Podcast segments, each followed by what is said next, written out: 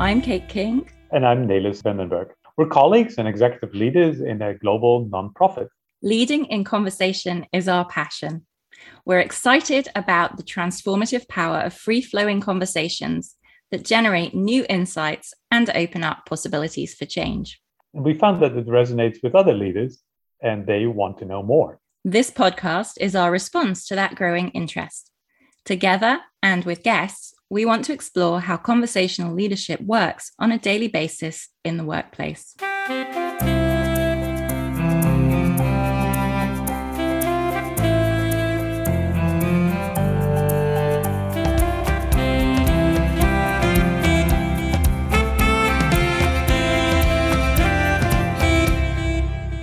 Nailis. This feels a little bit awkward. How do you start a podcast? Especially if it's the first one. I'm glad we're doing this. This is exciting and scary, and I am really looking forward to connecting with people, and uh, even if it's just talking to you. Yes. So I guess we should start out by introducing ourselves and the, the concept of conversational leadership, and then maybe in later episodes we can uh, dig into that in more detail. Let's do it then. Why don't you kick us off? Okay. So I'm Kate. I'm from the U K.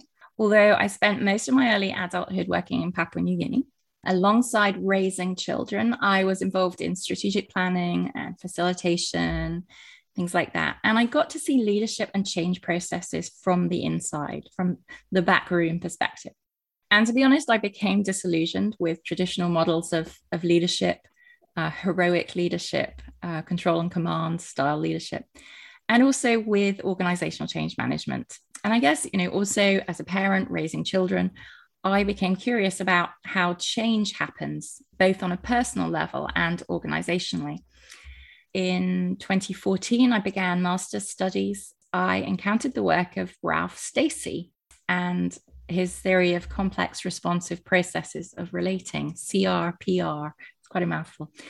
And then that led on to uh, discovering dialogic organization development, developed by Gervais Bush and Bob Marshak, um, which really started making a lot of sense to me. I just loved um, what they were describing as a, a totally new way of looking at organizations, of change, through the use of conversations. And I, as a, as a writer, as a communications person, I've always got excited about the power of words and language to connect people and to bring change, really. So all of this started ringing bells and inspiring me.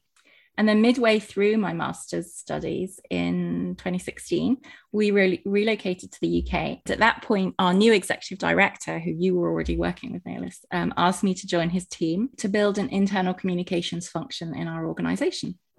Pretty much making it up from from scratch, really. His leadership style was very conversational, and and we found that our interest in conversational leadership connected there. And he gave me an incredible uh, amount of freedom, permission to experiment in our organization with global staff conversations using conversational processes, and it just seemed to work. If you'll remember, Nailis, you were one of my first guinea pigs, which you probably weren't aware of at the time.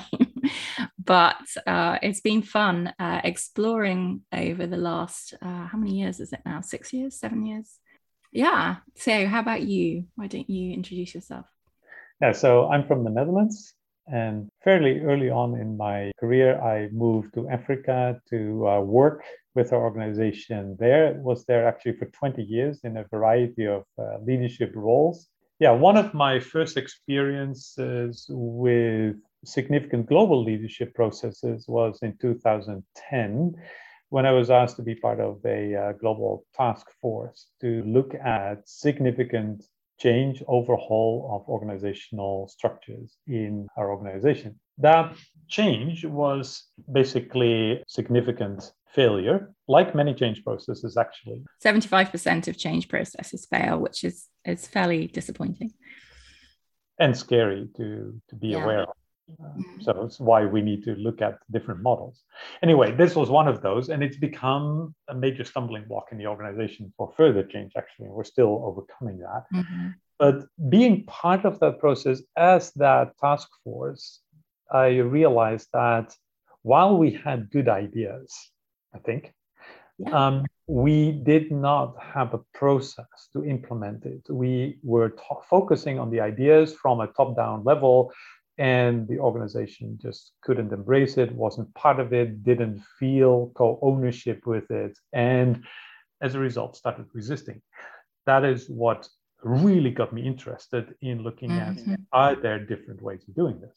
And it's really interesting because I think now we are, as you said, the ideas were good and, and we're still working our way through some of the same issues actually now, but it was the process, as you said. And I remember being on the receiving end in Papua New Guinea, and I think we had like a forty page document that just suddenly appeared announcing all these changes, and it was kind of like, what? You know, this is the first we heard of this. So like you say, process is really important, and involving staff in change, even in the co-creation of change rather than producing it from above, is really critical. Anyway, in two thousand sixteen, I was asked to join our incoming executive director as part of his leadership team, and was quite inspired uh, by his approach uh, where he took basically a look back at the organizational history and explored uh, our journey up to that point, and then took that for conversation into the whole organization and saying, do we recognize this? What does this tell us right now? Uh, where are we? Where should we go at this crossroads in our organizational history? And that became quite powerful, and again, was an inspiration to me as I started exploring the idea of a different kind of process. And soon after that, I started working with Kate.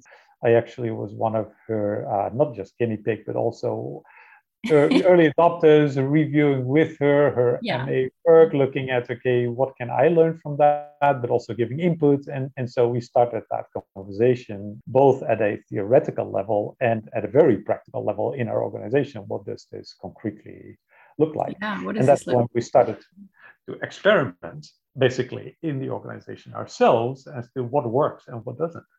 And one of the reasons that we've started this podcast is because other people have heard about those experiments in S I R with conversational leadership and have been interested and said, can we talk to you about this? Can we learn more about what you're doing? And we've found over the last year that we are meeting up with quite a lot of people from other organizations, similar um, nonprofit organizations particularly, and having some great conversations exploring that with people. But we thought, well, maybe we should start putting some of this down in some form, and actually a podcast seemed more appropriate to conversations than writing a book or uh, something like that. So, yeah, Nailis, anything to say about this podcast, why why we're doing it? I think we're still going to write that book at some point, but at this point, uh, a podcast is, I think, as you said, the, the best way forward, and, and we can do that fairly quickly. So, yeah. We're doing this because we feel that we want to share experiences, the journey with others from an insight perspective. So one of the things that, I mean, almost all of the books are basically written for people doing organizational development who come in as consultants from the outside. Yeah. And the experience is always that of the outsider. Now, that's all great, but what do you do as a leader when you are responsible in the end for that change, and people look at you to make decisions, not start conversations? What does that look like? How do you change the expectations? How do you live with the expectations? How do you give leadership and still find a different way to do that, a conversational way of doing that? So that's what we want to explore with each other and with maybe other experts, and interview people and, and, and find ways to make this very practical. And um, you must check out our blog for links to some of our favorite writers and practitioners on the topic of conversational leadership, because there's some great stuff out there. Dialogic organizational development, as well as conversational leadership, people like David Gertine and Bush and Marshak Institute, some of my favorites. And, you know, we, we probably should start out with a disclaimer. We're not experts. We're practitioners. We don't have it all figured out, and we're still learning, and we want to learn in conversation with others and continue the journey uh, with others. But we'll be pointing you to some of the experts and writers along the way, who, by the way, are also on a journey. The whole idea is that this is a new field where mm-hmm. everybody is still learning. And actually, the world is changing so fast that we can't just settle and say, now we've got it. And so this ongoing exploration is going to be important. So that's a great segue, Nailis, into our, uh, our main topic for the day, really, which is what is conversational leadership? And we thought we'd give a, a brief introduction today and then follow up in later episodes. So what is conversational leadership, Nailis? Well, let me say first something about what it's not.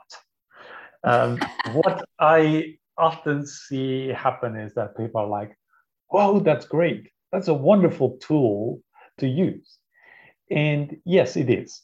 But when we're talking about conversational leadership, we're thinking about it as much more than just a tool. Um, it is Absolutely. a way of, of looking at all of leadership and actually what an organization is. Mm-hmm. And, and that is my second point, is it's a completely new way of understanding what an organization actually is. And I think that's important to, to, to understand. And I'd add to that, it's it's a new way of relating to staff. It's about respecting and involving staff in a whole new way in decision-making. And for me, I think that's really critical. And you mentioned earlier uh, a little bit that this was still an emerging field, very much so. I think it started developing in the early two thousands, sort of in contrast to the historic approach to leadership and change, which was very much heroic, um, top-down, managerial, management-led, and has probably developed as a response to sort of sea change in culture too. People are more connected than ever before through the internet. Life has become more complex and change is more constant. Change, if you read some of the early change management tomes, textbooks, uh, classic texts, they refer, such as Lewin, uh, refer to change as a sort of one-off event where you, you need to unfreeze, make the change happen, and then freeze again, and then life can go on. As, and, and now that just seems uh, so strange because change is constant. You're changing your change as you go, even. I think everyone would probably resonate with that today, especially in our current pandemic context. Yeah, I think of Cotter, who basically had the change figured out, and then you create five steps to change, and eight, at the eight. end you're done. And yeah. So we're talking about something quite different here. It is change that's constant, change that is done together, where the leader has a very different role, a convener, a shepherd, rather than the one who who knows everything. Okay, so why don't we run through some of the key principles of conversational leadership right now that we'll be digging into in later episodes. Nailis, why don't you kick us off with this new way of looking at organizations? Yeah, so one of the first things we already mentioned shortly is an organization is a web of ongoing conversations. So that defines organizations quite differently. So that's the first principle. An organization is a web of ongoing conversations. So that means that it's not a neat set of boxes on an org chart, which is what we often think of as we define an organization. It's actually not the legal incorporation that defines the organization, because organizations are in reality much more fluid than that. It is the identity people give to this somewhat abstract concept together. And it is in conversations where people share information, where they identify together what they are about, where they learn to diagnose problems, where they look together at making commitments, that an organization is actually defined. Together, we give it meaning. That has profound im- implications, of course. So when you think of what that means, that if an organization truly is that web of conversations, then leadership is about engaging with and participating in all of those interactions that happen naturally anyway. And conversational leadership is about doing that, engaging every staff member to do that shaping of the organization together, rather yeah. than assume that it's sort of done outside of everybody. Mm-hmm. So a second a key principle is that everyone in the organization has wisdom, and their wisdom is needed. And that's very much in contrast to that sort of traditional lone, omniscient leader. we want to engage everybody in change and access their insights, their experience. Now, sure, position and the connections that leaders have does give them access to privileged information and broader perspectives, but they don't have access to all the information and understanding needed. And, and they're often out, t- out of touch with the experience of staff on the ground. I think we as leaders need to be really aware of that. We are very much out of touch with the experience of staff on the ground. They're responsible for day-to-day operations. They have deep insights into what really happens, as well as the ability to influence people and projects and bring change much more quickly. And we need to bring those two perspectives together. I think that's really valuable, really important. The, the big picture perspective, but then the on-the-ground perspective. We need to get those, those insights and that experience and the wisdom that, that flows from it. The philosophy behind um, conversational leadership, which we'll look into later, is that meaning is socially constructed. We build, build it together, and everyone has wisdom to contribute to that. Yeah, that goes back to our earlier point about the organization being defined by all of us together. So it's a it's yeah. a social construct. Yeah. And you you cannot work as if it is defined top down. And and I yeah. think that that is a key part of the whole idea behind conversational mm. leadership. When I talk about it with people, people recognize that. They are immediately aware, like, yeah, when we did this change process or when this leader said that, they had no idea of what it's really like. And, yeah. and you get those kind of responses all the time. And so yeah. I think it, yeah. it, it touches a reality many of us recognize. Yes, definitely. So is there even a place for a leader these days? Uh, absolutely. That is actually the, the, the third principle that we wanted to explore, that leaders have a very important role to play, but it's quite different. Yeah. So the leader doesn't stand outside the organization. It is not one who dictates action, but is one that is engaged in that web of conversations and is able to help shape that conversation without being able to control it. And, and that is, mm-hmm.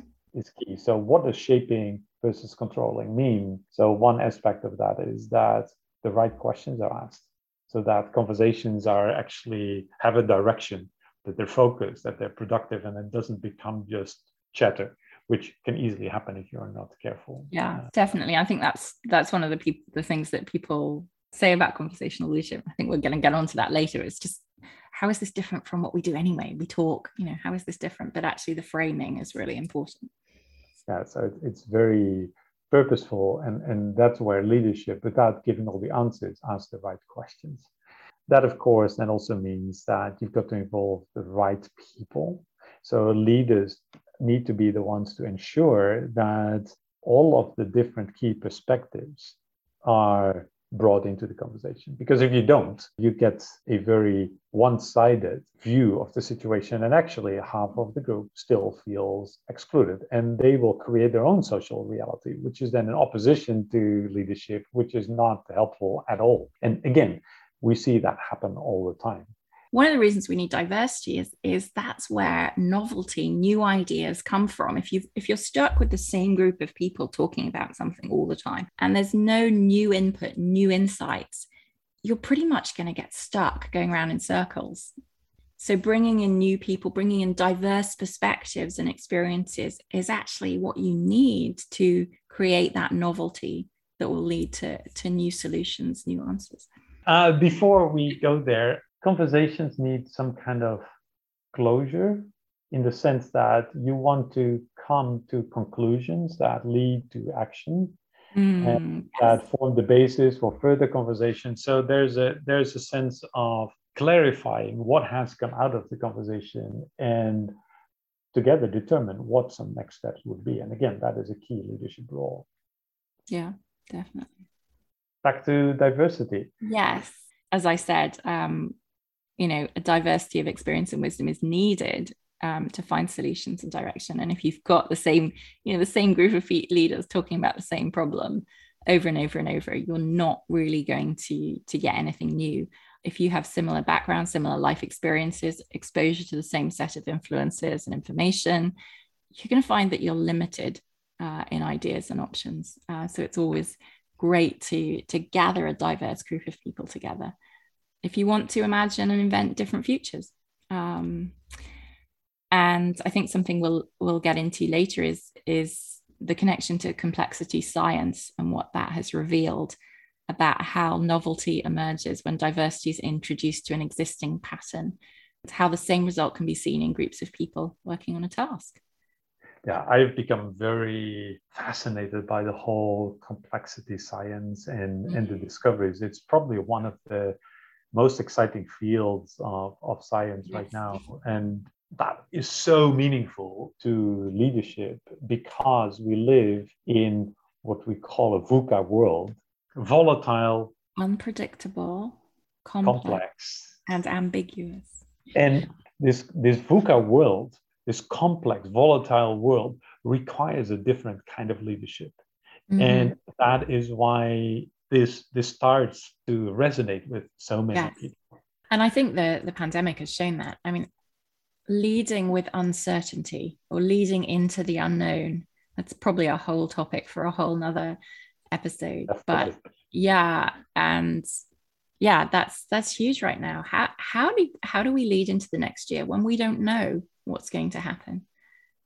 Exactly. Anyway. It's not knowing. It's it's the reality that everything is related to everything. Yes. And that when you think you have a sense of control, you're you're you're completely kidding yourself because it doesn't work that way.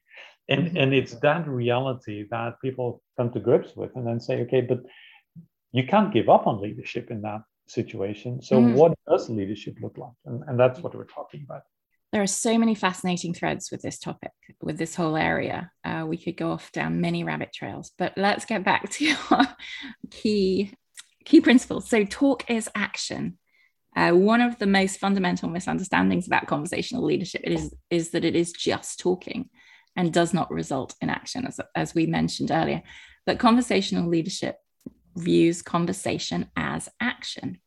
It is in that um, back and forth, that reciprocal exchange um, of information and the development of ideas that new thoughts and insights emerge and are developed or co-created.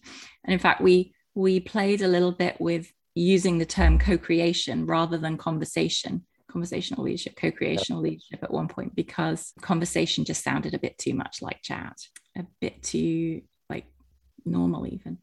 But the thing I love about a conversational process is that it enables us to hear the perspective of others, to wrestle with information and implications, and to come to the those insights, those original thoughts that are necessary for real change to occur. You know, nobody really changes because they are given a forty-page document telling them how they should change. I've, I've not seen it happen yet.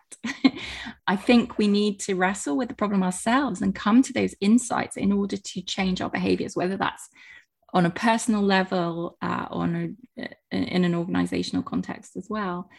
And those changes have to, to go deep down in our own attitudes, even deeper. We, we've obviously been talking a lot in our organization about mental models um, currently. What are the mental models that drive our attitudes and behaviors and and then are reflected in the structures and processes of the organization? So talk is definitely action. Yeah, definitely. And it is not fluffy that sense at all. It it really is about core changes that actually change significantly the organization and lead to results.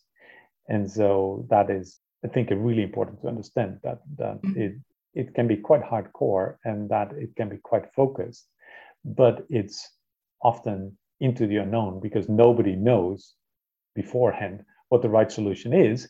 And even if you did, it may not be the right solution anymore uh, a year from now. And that is what we need to embrace and why it is about action and conversation together.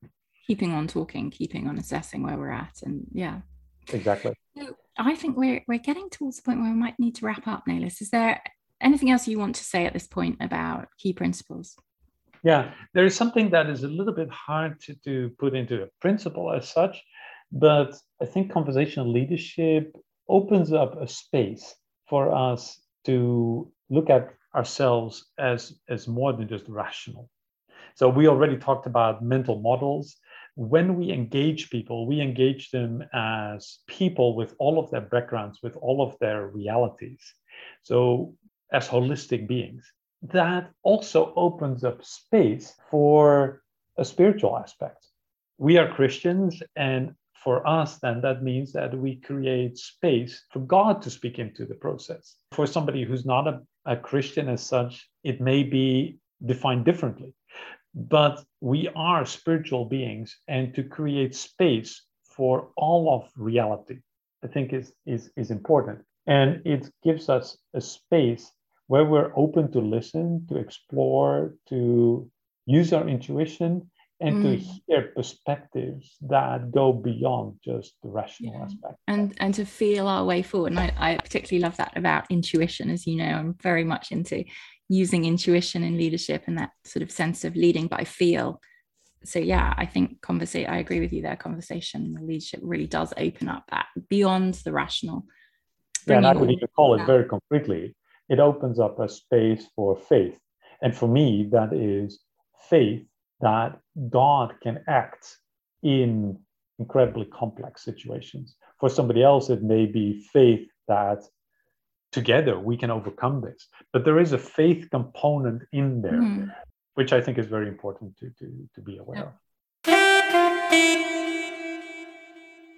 So I, I think that's probably enough for today. Uh, and, and as I've said repeatedly, we'll, we'll be exploring all of this in more depth in future episodes. And I'm really looking forward to that. We'll be interviewing some practitioners for their perspective too.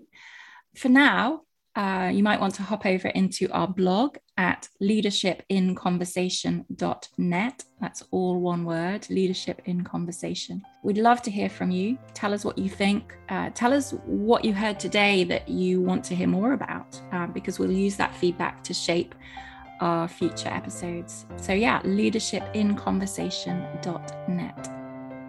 And please do join us, because it's in conversation that it happens. Absolutely. Thank you for joining us.